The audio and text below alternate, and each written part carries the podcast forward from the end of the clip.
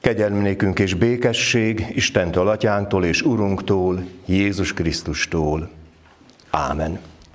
Kedves testvérek, hallgassuk meg az igehirdetés alapigéjét az evangéliumból, János írása szerint, a 20. fejezet első tíz versében így olvassuk. A hét első napján, korán reggel, amikor még sötét volt, a Magdalai Mária odament a sírhoz, és látta, hogy a kő el van véve a sírbolt elől. Elfutott tehát, elment Simon Péterhez és a másik tanítványhoz, akit Jézus szeretett, és így szólt hozzájuk. Elvitték az urat a sírból, és nem tudjuk, hova tették. Elindult át Péter és a másik tanítvány, és elmentek a sírhoz. Együtt futott a kettő, de a másik tanítvány előre futott gyorsabban, mint Péter, és elsőnek ért a sírhoz. Előrehajolt, és látta, hogy ott fekszenek a lepedők, de még sem ment be. Nyomában megérkezett Simon Péter is, bement a sírba, és látta, hogy a leplek ott fekszenek, és hogy az a kendő, amely a fején volt, nem a lepleknél fekszik, hanem külön összegöngyölítve egy másik helyen. Akkor bement a másik tanítvány is, aki elsőnek ért a sírhoz, és látott, és hitt. Még nem értették ugyanis az írás, hogy fel kell támadni a halottak közül. A tanítványok ezután hazamentek. Ámen.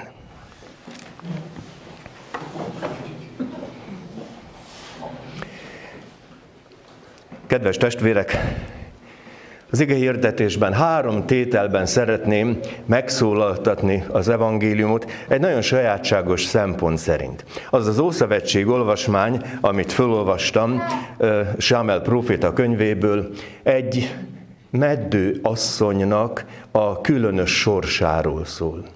Elmegy a templomba, imádkozik gyerekért, mert hogy sok évi próbálkozás után sem lehetett gyerek, és ebben az ószövetségi korban, de Jézus korában is a meddőség az valahogy Isten büntetésének számított. Az az asszony, aki nem foganhatott gyereket, annak biztos, hogy volt valami bűne. Ez volt a közvélekedés. Hát ez persze nyilván, ezen régen túl vagyunk, de elmegy az asszony, imádkozik, és hosszasan imádkozik, és egy szál egyedül van ö, ott a, a templomban, és és az, az öreg főpap Éli csak nézi, jár a szája, már mióta, és oda megy hozzá, hogy te részeg vagy? És azt mondja, hogy nem, nem dehogy is, nem ittem én semmi ilyesmit, csak, csak szomorú a lelkem. És erre azt mondja neki, a főpap, azt mondja, menj el, és Isten megadja szíved kérését. Tehát úgy mondhatnám, hogy egy, egy öreg főpap, aki nagyon profán módon közelít ehhez a helyzethez, kiállít egy biankó csekket, az lesz, amiért imádkoztál. Punktum. És az aztán így megy el, és aztán megfogadja, hogy ha, ha gyerek születik, akkor kisfiú lesz, akkor, akkor Istennek fogja szentelni. Megszületik Sámuel.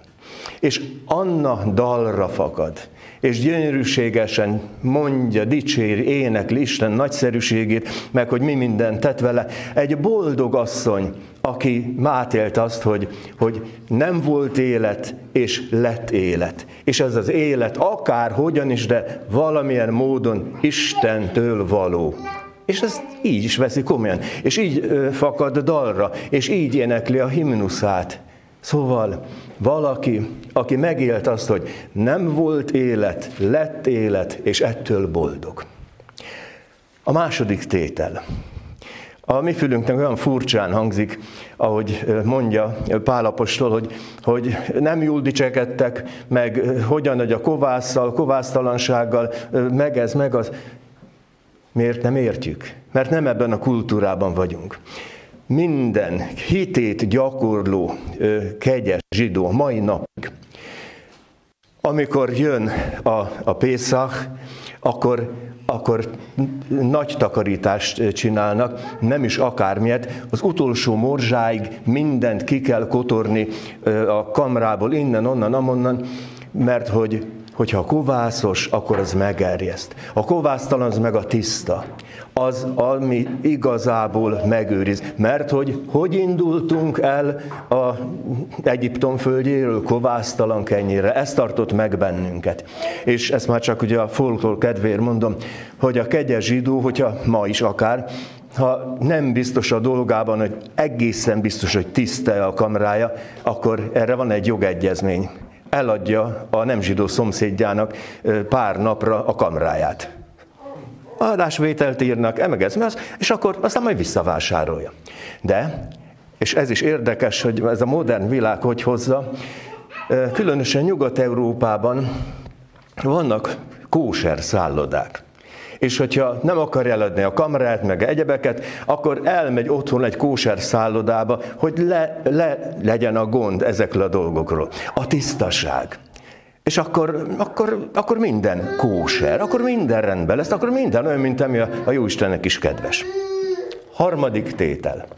Ugye eddig érdekes volt egy, egy boldog asszony éneke, egy törvénytisztelő, rigorózus embernek a figyelmeztetése, vigyáz, nehogy tisztátalan legyél. Jön a harmadik tétel, János, ahogy írja az evangéliumot. Hát, ez érdekes. Ki hallott ezekből a sorokból, amikor olvastam az evangéliumot, valami kicsattanó örömöt, valami kedvességet, bájt. Hallottunk ilyet? Nem. Miért nem? Mert nincs benne. És azt mondja, János, ugye a sas, a szimbolika ezen sas, ő magasról és, és nagy távlatokban néz, Hát, ha szabad így mondani, az oknyomozó újságíróknak talán az egyik előfutára. Mert mit csinál az oknyomozó újságíró? Mindenek utána jár, aztán összegyűjti a pozitív, negatív dolgokat, aztán, aztán közé teszi. János, ezt már mondtam a nagypénteken is, úgy írja az evangéliumot, mintha jegyzőkönyv lenne. Tényszerű. A hét első napján korán reggel, amikor még sötét volt, a Magdalai Mária oda ment a sírhoz, és látta, hogy a kő el van hengerítve. Mit tudunk meg? Korán reggel, sötét volt még, Magdalai Mária megy a sírhoz, talán azért, hogy elsírassa még egyszer a mestert, és, és a kő el volt véve. Be se néz, meg se néz, egyszerűen megretten. Hát furcsa, hogy az evangélium, a föltámadás prelúdiuma azzal kezdődik, hogy valaki megretten. Örömről szó nincs. Aztán, aztán elmegy, elfut Simon Péterhez, meg a másik tanítvány az, akit Jézus szeretett. Na hát ez, ez a szeretett tanítvány nem más, mint János, a legfiatalabb. És Simon Péter pedig akkor a legtekintélyesebb volt, még az árulásával együtt is, meg mindennel együtt. És aztán azt mondja, és most figyeljünk, elvitték az urat a sírból, és nem tudjuk hová tették. Elvitték az urat a sírból, és nem tudjuk hová tették. Sok-sok évvel ezelőtt, még teológus koromban részt vettem egy húsvét istentiszteleten, ahol a középkorú lelkész hatalmas, nagy lendülettel prédikált, és azt mondta, hogy és Krisztus föltámad, és ott a bizonyíték, hogy üres a sír. Most bocsánatot kérek, mit bizonyít az, hogy üres a sír? Az, hogy nincs ott. Hát nehogy már ö, olyat gondoljunk, ami nincs benne. Logikusan, értelmesen, üres a sír, nincs ott. Ebből nem következik öröm. Ebből hogy rettenet következik. Nem tudjuk, hova tették. Hát most azért tessék elképzelni. Eltemettük a nagymamát, és eltűnt a sírból. Hát ez, ez nem egy valami örömteli. És akkor megint csak jön a jegyzőkönyv, elindult át Péter és a másik tanítvány, és elmentek sírhoz. Együtt fültött mind a kettő, az egyik előbb ért, a másik. Na szóval, minden tényszerűen, és, és aztán a szeretett tanítvány előrengedi Simon Pétert, és bement és látta, és mit látott, hogy a leplek ott vannak, a fejkendő az másik részen összegöngyölítve. Tehát majd, hogy nem, azt mondhatom, hogy megtörténik a hagyatéki leltár. Ez van. Van öröm? Nincs öröm. Aztán menjünk tovább, azt mondja, hogy akkor bement a másik tanítvány, és aki elsőnek ért a sírhoz, és látott és hitt. Na, itt bicsaklik meg ez a, ez a negatív hangulat, hogy látott, tehát vizuálisan azt látta, amit látott, nem látott többet, de hitt. És érdekes, hogy Augustinusnak, a nagy egyházatjának van egy nagyon érdekes mondása, azt mondja, hogy a hit az abban való bizalom, amit nem látsz. És amikor ebben bízol, akkor meg fogod látni. Tehát, hogy hinni valóban nem egyszerűen a matematika ö, szigorú szabályai szerint működik, hanem az valami más. A hit, ez a bizalom. Az a bizalom, hogy tudom, hogy, hogy vagyok valaki. Tudom, hogy szorongatott élethelyzetben vagyunk egész életünkben, és tessék végig gondolni, hogy hogy van az, hogy hit, de miben is hit. Ez itt még nem derül ki. Még nem jelenik meg Jézus, de mégis van egy bizalma. A szívével ő már valamit sejt. És érdekes, hogy ő az a tanítvány, aki a keresztre feszítésnél a tanítványok közül legutolsónak marad a keresztnél, és, és ott történik meg ugye ez a különös család, egyesítés, hogy íme a te fiad, íme a te anyád, így bíz egymásra az édesanyját és a, és a szeretett tanítványt. Szóval ő, aki utolsónak megy el a, a keresztől, ő az, aki elsőnek ért meg valamit a szívével. Most, hogyha azt kérné valaki, hogy mondja el, hogy hogyan történt a föltámadás, akkor azt mondom, nem tudom, fogalmam sincs, ez titok.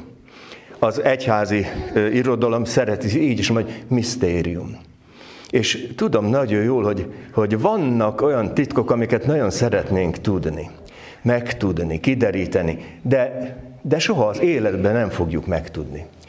Az első ilyen titok, és most mindenki a saját személyes életére gondolok, tessék megmondani, hogy akkor, amikor megfogantunk az édesanyánk méhében, hogy ott kergetőzött talán milliónyi sejtecske keresve azt, hogy megtermékenyítse, miért éppen mi születtünk? És miért nem más valaki? Hát ez nem titok. Aztán tessék arra gondolni, hogy ezzel a titokkal együtt élünk. Ha jól gondolkodunk. A másik titok az az, hogy mennyi van még vissza. Hát ez titok. És nem tudhatjuk, mennyi van még vissza. És akkor, és akkor ott van a nagy kérdés, hogy és akkor közte nincs ott millió, millió, millió titok az életünkben, amire nincs észszerű magyarázat. A szeretetre, a haragra, a gyűlölködésre, a megbékélésre, hogyan tudunk zöldágra vergődni. Hát vegyük tudomásul, hogyha hogyha nem volnának titkok, Isten szeretetének a titka, megváltásnak ez a titka, akkor nagyon szegények lennénk. Mert így azt is mondhatom, 2022-ben bízni az Úr Jézusban, az élőben, a föltámadottban, az azt jelenti, hogy tudom, van gazdája az életemnek. Van, aki elveszi a hitetlenségemet. Van, aki elveszi a gonoszságaimat. Van, aki megbocsát. Van, aki fölemel. Van, aki élettel ajándékoz meg. És így gondolok a következő nemzedékekre is, a megszületettekre és megszületendőkre. Micsoda titok, hogy ők vannak, hogy lehetnek. És az is olyan különös számomra, amikor elkezdtem a lelkészi szolgálatomat, pályámat itt Harasztiban, akkor, akkor volt, aki azzal fogadott, hogy azért ne csodálkozzak ám, hogy, hogyha különösen nyári időben, hogyha a kántorral ketten leszünk. Egyszer se fordult elő. És hány kedves arc hiányzik, akik tavaly itt voltak, tavaly előtt, meg évekkel ezelőtt, elmentek a minden halandók útján. Tele van a mi kis templomunk? Tele van. És ez, ebbe az a titok, hogy az egyház a világon egyedüliként az az intézmény, amelyik nem önmagáért van. Egy vállalat, egy KFT, egy BT. Mire utazik? Profitra, haszonra, maga hizlalására. Az egyház miért van? Azért, hogy szolgáljon. Azért, hogy ott legyen a megszületendőknél, a keresztelésnél, ott legyen ahol emberek gondokkal, bajokkal, bűnökkel küzdködnek, ott legyen a, a gyónás nagyszerű lehetőségénél, a bűnbocsánat hirdetésénél, ott van csomó élethelyzetben, ott vagyunk a ravataloknál. Miért? Azért, mert ez a titok éltet bennünket. Az egyház nem önmagáért van, nem önmaga hizlalásáért van, hanem azért van, hogy emberek gazdagodjanak.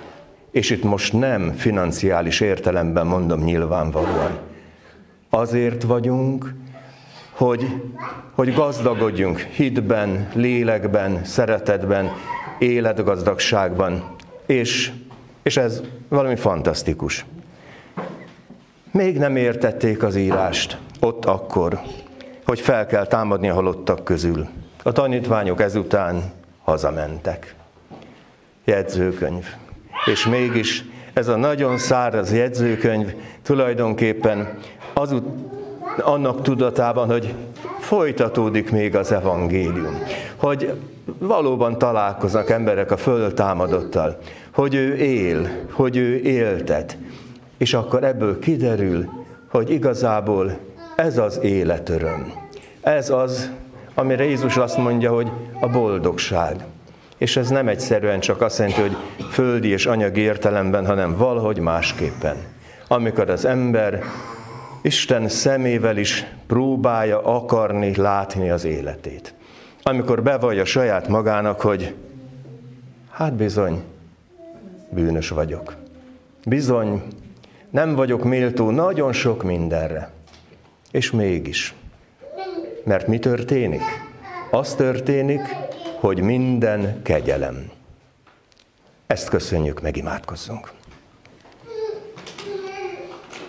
Urunk, köszönjük, hogy a Te szereteted kegyelmes szeretet, életet adó, életet visszaadó szeretet.